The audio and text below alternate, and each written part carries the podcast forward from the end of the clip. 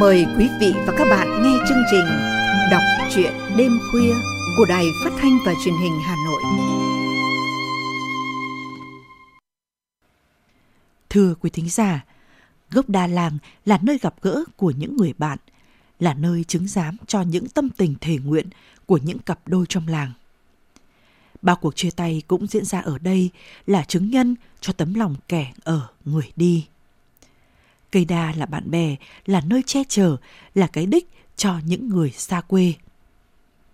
Trong chương trình đọc truyện đêm nay, mời quý thính giả cùng lắng nghe truyện ngắn Vòm đa xanh của Trần Văn Thước. Kính mời quý thính giả đón nghe qua giọng đọc của Kim Yến.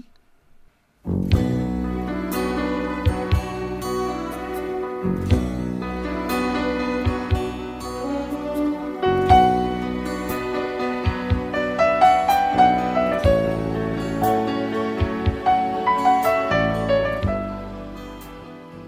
Vỡ mộng. Rõ ràng có tiếng gọi, có bàn tay lay lay bờ vai. Thế mà lão nhìn khắp, chỉ thấy mỗi ngọn đèn hạt đỗ trên bàn thờ. Thực hay mơ, lão lò dò ra cửa. Bàn tay vừa chạm then cài, cánh liếp đã bung ra như có ai đầy ánh trăng khiến lão lóa mắt, hững bước hình như có bàn tay đỡ sắt lão ra sân. Lão đưa tay dụi con mắt dở giấc. Trời đất, thực hay mơ? Thằng Ban, đứa con trai độc nhất của lão và lũ bạn, đang dồn xếp hàng chữ nhất giữa vuông sân ngợp ánh trăng. Bảy đứa quân phục, mũ sao chỉnh tề như đi duyệt binh. Lão cuống lên. Thảo nào, vừa chợp mắt, tao đã vỡ giấc. Ai ngờ chúng mày về. Vào nhà đi các con. Vào đi. Cả lũ đứng im phắc. Lão vòng trước, vòng sau, vỗ vai, xoa đầu từng đứa. Không đứa nào mở miệng, nói với lão nửa lời. Lộn ruột, lão quát lên. Chúng mày còn bé xác lắm hả? Định dở trò chọc tức lão già này phải không? Giỏi lắm. Cả lũ vào nhà nằm sấp xuống. Mau! Hàng quân chuyển động. Một đứa bước ra khỏi hàng. Bác ơi! Các anh ấy giận bác đấy. Lão nhận ra, đứng trước mặt là thằng trẻ nhất gương mặt phinh phính, giọng chưa vỡ hết. Nhưng lão chưa nguôi cơn lộn ruột. Giận tao ấy hả? Trời ơi, chúng mày đi miết để lại bao nhiêu nỗi lo lắng. Làm ra bao nhiêu nước mắt. Thế chưa đủ sao? Bác cho cháu nói hết đã. Các anh ấy trách bác không giữ cho họ việc đã hứa. Tao hiểu rồi. Lão cướp lời thằng bé. Tha thứ cho lão già khốn khổ này. Các con đi đánh giặc. Việc giặc giã, ai dám quyết. Nay xong, mai xong. Lũ con gái như buồng cau có thì có lứa. Chúng nó đã chờ ngóng đến vang vọt, sầu héo. Trách giận chúng nó, làm gì thêm khổ. Xin bác đừng nhắc đến họ. Thế chúng mày trách giận lão vì nỗi gì? Bác quên thật sao? Ngày bọn cháu nhập ngũ, bác phụ trách tổ trồng cây. Bác chịu án phê bình, mài giao cho bọn cháu leo lên cây đa đầu làng khắc dấu kỷ niệm. Bác hứa trông nom cây đa và cất giữ kỷ niệm của bao nhiêu lớp người làng. Bác quên rồi ư? Hàng quân lao sao. Ở xa, chúng cháu nghe từ làng có tiếng đồ rầm khủng khiếp. Làng ta lâm sự gì rồi? Bọn cháu hô nhau về. Đến đầu làng, bọn cháu hiểu ra ngay. Đó là tiếng cây đổ. Người ta đã giết cây cổ thụ đang đo đất chia phần. Bố ơi, chúng con chỉ về được lần này nữa thôi. Làng xóm đã và đang cơ man đổi thay, mà cây đa thì bị chặt rồi. Cái đích đã không còn, chúng con sẽ lầm đường lạc lối. Chúng con sợ. Kìa các con ơi! Lão cuống lên, líu cả lưỡi, nói không rõ lời. Hàng quân chuyển động, lũ trai giang tay kết thành vòng tròn. Những cánh tay trai trẻ thoát hóa thành những đôi cánh hình chiếc lá. Một đứa bắt nhịp, những đứa kia vỗ cánh đồng thanh cất tiếng. Giọng con trai tuổi 19, 20 như tiếng đồng vang. Cây đa làng Sơn Bao nhiêu năm cây đứng đó, nhân chứng cuộc sống làng. Cây là bạn bè, cây chở tre, cây là cái đích cho những người xa quê. Gốc đa làng là nơi bạn gặp gỡ, chia nhau vê thuốc lào, bàn chuyện hạt gạo củ khoai, thế thái nhân tình. Là nơi những đêm trăng sáng, lũ trẻ quê quần rung răng rung rẻ là nơi trai làng ta, gái làng ta tựa gốc tâm tình thề nguyện. Bao nhiêu cuộc chia tay diễn ra dưới vòm cổ thụ. Cây là chứng nhân cho tấm lòng kẻ ở người đi. Bạn hãy đến và hãy ngước lên và suy ngẫm. Cây đa làng Sơn có tầm cao khiêm tốn so với tuổi đời. Phải chăng Cây cũng như làng, phải tần tào chắt chiêu từng giọt nhựa sống, nên thận trọng một tầm cao. Bù lại, cây bể thế, vòng khoát thân, hùng vĩ vòm tán, vững vàng chùm rễ, buông chập bầm vào đất. Bạn có nhận ra điều kỳ diệu này không? Trên thân, cành cao cành thấp, chỗ nào cũng có những dấu khắc.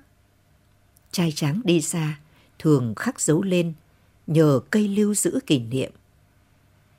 Bạn hãy đặt bàn tay lên dấu khắc và lắng nghe. Những dấu khắc biết nói đấy. Dấu khắc sẽ thì thầm. Dù ai đi đâu về đâu. Trong hành trang tâm tưởng, không thể thiếu bóng dáng cây đa cổ thụ đầu làng. Thực hay mơ, thời gian bao mòn trí nhớ con người những lời lũ trai đang cất lên kia, lão không bao giờ quên. Người viết nên những lời ấy là ông giáo Vĩnh.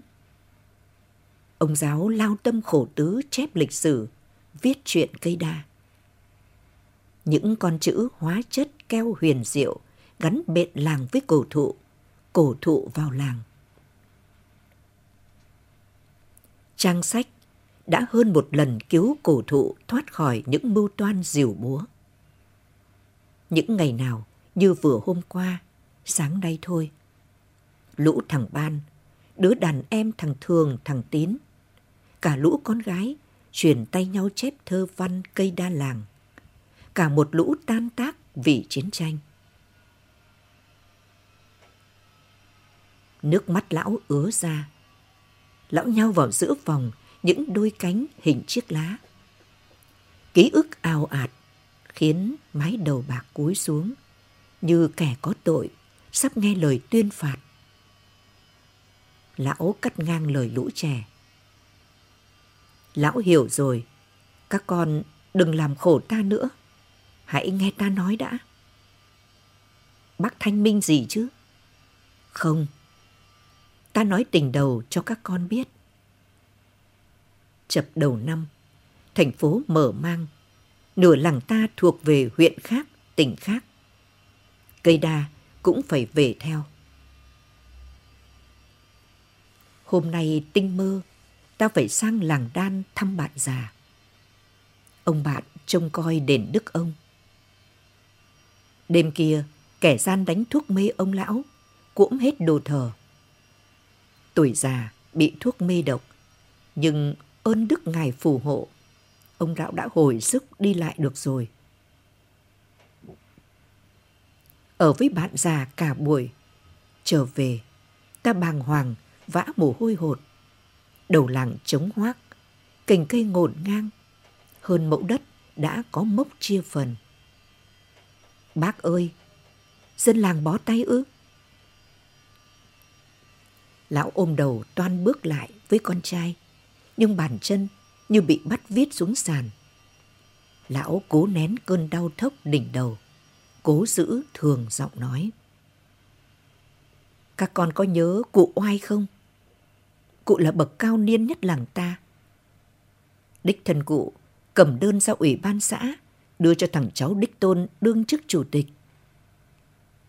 Anh chủ tịch đọc lá đơn, chắp tay lạy bà nội. Mấy trăm năm, cây của làng ta, nhưng bây giờ không còn là cây của làng ta nữa rồi. Đến lượt, ông lão già ôm đơn đi cứu cây cũng đành trở về cúi đầu vĩnh biệt cây. Bố đừng kể nữa, chúng con không chịu nổi. Bố để chúng con đi. Ở lại, toàn phải nghe thấy, nhìn thấy những buồn lo. Tiếng vỗ cánh cất lên rào rào, như tiếng gió lộng vòm cây. Lão chới với gào lên. Các con, đừng bay, đừng bỏ lão già khốn khổ này. Bác ơi, xin bác tha lỗi cho chúng cháu. Dù âm dương cách biệt, nhưng chúng cháu vẫn muốn luôn trở về thăm quê nội. Nhưng mà dấu tích đâu còn để lại làm đích trở về. Chúng cháu sợ lầm đường lạc lối. Bác làm thế nào để có thể đánh dấu nơi làng mình cho chúng cháu trở về thăm làng bác nhé. Vậy bác phải làm thế nào? Thế nào? Thế nào? Lão cuống quýt hỏi dồn, nhưng trả lời chỉ có sự im lặng. Tiếng vỗ cánh rào rào. Thằng Ban lượn quanh nhà một vòng rồi vút lên đầu đàn. Những đôi cánh chới với xa dần. Những đôi cánh như bị đeo đá tàng chịu xuống, nghiêng ngả, mờ dần, nhòa hẳn vào bóng đêm. Đầu lão ong ong. Làm cách gì để có thể thay thế cây đa làm điểm mốc tâm linh cho các linh hồn trở về? Lão thẫn thờ nặng nề, lê bước ra cổng. Lão không biết đêm đã khuya hay là trời sắp sáng. Khi ngẩng lên, lão ngạc nhiên thấy mình đã đứng trước gốc đa đầu làng. Lão dán mắt vào gốc cổ thụ. Dăm dịu trắng nhòa, ngổn ngang. Trên mặt cắt lìa thân và gốc, nhựa cây úa ra khô quánh. Ánh trăng đổ vào ngả màu hổ phách. Lão cay xẻ hai con mắt. Hiếm có làng nào có cây đa cổ thụ như là cây đa làng sơn của lão. Người trồng cây làng chàng trai có công khai đất lập ấp, trở thành Đức Thành Hoàng làng Sơn. Lời chăn chối cuối cùng, Ngài muốn được an nghỉ dưới bóng cây đa. Thời gian ngốn cháy, cây đa ở với làng như một báu vật truyền kỳ. Giờ báu vật chỉ còn là những khúc gỗ và đống cành lá héo hắt. Đám chủ lò gạch đã mua. Ngày mai, ngày kia, báu vật của làng sẽ hóa thành cho bụi. Lão đi vòng quanh đống cành lá, cảm giác mệt mỏi như người đang đi bộ quãng đường dài mà đích đến còn xa vời. Gió từ phía sông Lăng thổi về, đem theo hương đồng bãi, quyện vào mùi nhựa cây mùi lá. Cái đầu buộc phải lưu giữ bao nhiêu buồn tuổi ngang trái chỉ trực vỡ bung. Dòng ký ức xa xăm ào ạt đan xen và những điều lão tự lục vấn. Cảnh thứ hai bên tả tính từ gốc lên cả vòng tay ôm không xuể. Năm 43, cơ sở đảng Làng Sơn bị xóa trắng, năm đảng viên bị treo lên cành, năm loạt súng đạn găm vào thân cây, nhựa sùi thành mấy dãy sẹo. Trong đống cành kia, cành ngọn chủ nằm đâu? Cành ngọn chủ vút lên như tòa tháp. Trên ấy từng tung bay lá cờ búa liềm. Tiểu đội lính bảo hoàng khét tiếng dương súng lên, hạ xuống. Năm sau, cành ngọn chủ tung ra lá cờ đỏ sao vàng hiệu triệu. Dân làng tập trung làm cuộc tổng khởi nghĩa. Đâu rồi cành thằng vì? Đấy là cách gọi của bể trên. Lớp trẻ, gọi là cành thằng Vì, chú Vì. Vì bị tật bẩm sinh, không được đi bộ đội. Ở làng Vì tham gia đội dân quân trực chiến. Vì bí mật chọn cảnh cao bên hữu làm trận địa đón lõng máy bay. Năm 67, ngày 14 tháng 4, tinh mơ tốp năm chiếc phản lực hạm đội.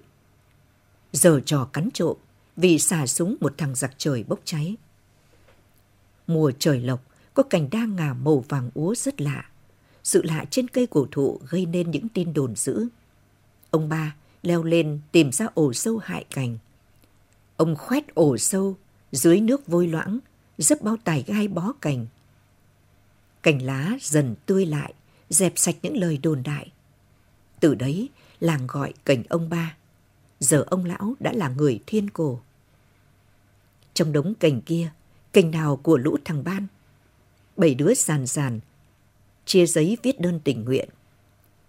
Lễ tiễn tân binh tổ chức bên gốc cây đa đầu làng. Lão được ngồi ghế danh dự. Đến giờ làm lễ mà bảy đứa chưa có mặt. Ông bí thư lao lại hàng ghế danh dự, chân rậm tay vung. Chỉ lần này nữa là xã đạt danh hiệu anh hùng. Thế mà, con cái các người. Ông chủ tịch chạy xuống quát tốp nữ dân quân. Đi sục, gô cổ chúng nó lại. Mau! Tiếng súng va lách cách. Bất ngờ trên tiết ngọn cây rội xuống tiếng cười. Lũ thằng Ban ào xuống. Thằng Đan dậm chân, đứng nghiêm trước mặt chủ tịch. Báo cáo đồng chí bác. Các đồng chí cháu lên chào cổ thụ của làng. Xin lỗi cả làng. Thằng Phượng bổ nhào vào lũ con gái. Bảo cho mà biết nhé. Cây đa hứa phù hộ bọn anh, đánh to thắng lớn. Mau lên hàm tướng soái Cây cam đoan bảo vệ các em cho bọn anh đi đánh giặc. Chớ có vớ vẩn đấy nhé. Mới thế mà đã 30 năm trời. Bao nhiêu lứa trẻ ra đi. Bao nhiêu đứa không bao giờ còn được ngước nhìn vòm cổ thụ. Lão đứng lên đi quanh những khúc cây. Thân cổ thụ bị cắt làm ba khúc. Chắc còn bị cắt nữa mới chuyển được lên thùng xe. Vòng trở lại, lão giật mình đánh thót. Phía làng có người đang đi ra. Ai đi đâu khuya khoát thế? Lão ngồi nép sau khúc gỗ quan sát. Cái bóng mỗi lúc thêm gần. Thì ra cậu bé. Cậu bé đi quanh đống cành lá. Nó vạch đống, nhặt lên những chiếc lá ngắm nghía rồi ném trả lại.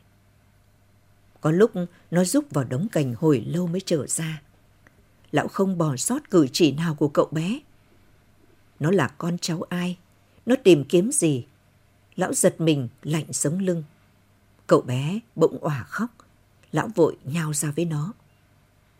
Sao ra đây khóc nhè? Lão đặt bàn tay lên vai cậu bé. Lão đã nhận ra nó. Nó là thằng Hà, cháu ngoại, bà cụ Đông, bạn già của lão. Bố mẹ nó là công nhân giao thông mãi Lai Châu. Ở đấy chưa có trường. Nó về ở với bà ngoại để đi học. Thằng Hà đã nhận ra lão. Nó thôi khóc nhưng không dám ngẩng lên. Bị bà đuổi lên rừng phải không Hà? Thưa không ạ, cháu đi tìm lá đa. Lão giật nảy người lắp bắp. Tìm lá đa à? Vâng ạ, hôm kia thằng Hoài hái lá đa kết mũi cánh chuồn, đổi kẹo mút. Riêng cháu có đổi sáu bài tính đố trà dần. Bài thứ sáu khó quá, cháu không giải được. Thế là nó đòi mũ cánh chuồn. Hôm qua, chơi trận giả, cháu bị bắt sống mất cả mũ. Cháu xin trả bằng bánh rán, kẹo cao su, thằng Hoài không nghe. Nó cứ đòi mũ cánh chuồn bằng lá đá tươi. Sáng mai không trả được nó, sẽ khai trừ khỏi hội nuôi dế. Chờ bà ngủ say, cháu trốn ra đây, chẳng còn chiếc lá tươi nào để kết mũ ông ạ. Lão suyệt bật cười vì câu chuyện của thằng Hà. Thằng Hà là đứa trẻ tinh khôi. Nó từng đầu tiêu, lắm trò, khiến người lớn tức anh ách mà vẫn phải bấm bụng cười thầm. Trò đùa nợ mũ mới oái oăm làm sao. Cây đa hạ đúng ngày nắng lửa gió tây, có lục tung cả đống cũng khó tìm được chiếc lá còn tươi. Làm cách nào cỡ bế tắc sắp khiến lão vuột ra tiếng thở dài, thì trong đầu vụt lóe lối thoát. Lão cố kìm tiếng reo. Ổn rồi cháu ơi. Làng vạn, có cây đa em, cây làng ta. Họ đang dựng bia xây bao gốc đẹp lắm. Ngày mai, ông sẽ sang xin cả ôm lá. Ông sẽ kết cả đống mũ vua quan cho cháu trả thằng Hoài tặng các bạn. Trên đầu có mũ cánh chuồn thì tha hồ làm trò vua quan trận mạc. Thằng Hà run lên vì sung sướng. Nó nép vào lão, ngước lên tin cậy. Trả xong nợ mũ, cháu sẽ thưa với cô tội thằng Hoài ném chết gà trọi của ông béo. Có thật không? Thật mà. Anh Đức bắt tổ sáo trên ngọn cây. Anh bảo khi nào sáo non đến lứa, anh sẽ bắt về cho bọn cháu nuôi chung. Trước lúc hạ cây, thằng Hoài xin leo lên, gỡ tổ sáo về đặt chỗ khác. Ông béo không cho leo, còn bạt tay nó, đè phạt bố mẹ. Cây đổ, bọn cháu lèn vào tìm. Cây tổ bẹp xuống bốn con sáo non chết nát. Thằng Hoài ức lắm. Nó rủ thằng Quảng phục khóc vườn ném chết con gà trọi vô địch. Gà chết, ông béo hứa sẽ thưởng nhiều tiền cho đứa nào biết ai ném chết gà. Cháu thèm vào tiền của ông ấy, cháu chỉ mách cô thôi. Lão ôm vai thằng Hà dỗ dành. Thằng Hoài thế là hư, nhưng mà cháu hãy khoan thưa cô giáo. Chuyện này chỉ hai ông cháu ta biết. Khi nào thấy cần thưa cô giáo, ông sẽ bảo cháu. Vâng ạ. Bài toán lá đa cho thằng Hà, lão đã giải xong, nhưng lòng não chẳng vui được chút nào. Câu hỏi khi trước, như chiếc rùi nhọn xoáy vào tâm trí, nhưng nhức, khiến lão cảm thấy tức ngực hoa mắt. Loạn choạng, lão ngã sấp người xuống đám răm. Cảm giác nhói nhói của những chiếc răm đâm vào người giúp lão tỉnh hẳn. Lão thấy đầu mình lóe lên những ánh chớp giữa cơn rông. Lão đã có cách. Lồm cồm ngồi dậy, lão vội vàng bới tìm những mảnh răm gỗ sạch sẽ. Lão run lên, nước mắt ứa ra. Mảnh này cho thằng Ban, mảnh này cho thằng Thường, thằng Tín, mảnh này cho cụ ba, cậu Vì. Lão đưa tay quệt nước mắt, tiếp tục chọn nhặt. Mảnh này đặt cốt bát hương tổ tiên, mảnh này cho bà lão, mảnh này cho bạn cầy. Túi áo, túi quần lão đầy căng những mảnh cổ thụ. Lão dắt thằng Hà đi quanh đống cành lá, đi quanh những khúc gỗ, đi quanh gốc cổ thụ. Lão thầm mong thằng bé ghi nhớ đêm nay, nhớ mãi, mai kia lớn lên, một lúc nào đó nó sẽ nhớ lại, hiểu ra. Đột ngột, thằng Hà khẽ giật tay lão, dừng lại. Cây đa. Cây đa có sinh trồi được nữa không ạ? Lão choáng váng một lúc. Không thể cháu ạ. Cây đã trở thành cổ thụ để trường tồn tỏa bóng, chứ không sinh cây con được. Nếu như cây sinh trồi con mà thân đã bị chặt, đất đã chia phần, nhà cửa mọc lên, cây cỏ còn đâu đất sống. Thằng Hà tỏ vẻ không tin. Thế mà chiều nay, anh Đường kể khác ông nhé. Anh ấy bảo, cổ thụ hàng trăm tuổi, chùm rễ găm rất sâu vào lòng đất. Không ai có thể đào hết được rễ cây. Ai lắm tiền, cứ việc xây nhà trên đất của cây. Thế nào, rễ cũng sẽ sinh trồi. Trồi cây sẽ hất tung nhà cửa. Nhất định thế. Thằng Lâm bảo cụ nó cũng nói thế. Nó lấy trộm cành đa cắm gốc vườn. Nó bảo cụ nó sẽ cầu nguyện cho cành sống thành cây. Bọn chặt cây, bán đất, đi qua cây sẽ ngà cành quật vào mặt. Thật thế chứ ông? Lão bối rối vì câu hỏi của thằng Hà. Những khúc gỗ cổ thụ, đống cành lá và câu hỏi của thằng Hà sẽ là nỗi ám ảnh lão những năm cuối đời. biết nói với nó thế nào. Không thể im lặng từ chối được. Trẻ con có vô vàn những niềm tin ngây thơ thần thoại. Không có những niềm tin thần thoại, ngây ngô trẻ con, không phải là trẻ con nữa. Lão cũng đã một thời như thế. Dưng dưng, lão thầm cầu nguyện cho ước mơ của lũ trẻ sẽ là sự thật. Lão cúi xuống run run bàn tay xoa đầu thằng Hà. Cháu ơi, cỏ cây cũng có linh hồn. Cỏ cây biết yêu thương, che chở, vui buồn, căm giận như con người vậy. Ông ít học, khó giải thích cho cháu hiểu. Cháu ngoan, gắng học hành giỏi giang, lớn lên sẽ nhiều hiểu biết. Thôi nhé, ông cháu mình về làng thôi, khuya rồi. Lão dắt tay thằng Hà, rào bước. Bóng ngắn bóng dài song song, in bết xuống mặt đường ngợp ánh trăng. Tiếng lá khô xào xạc, xa dần, xa dần, như thực, như mơ.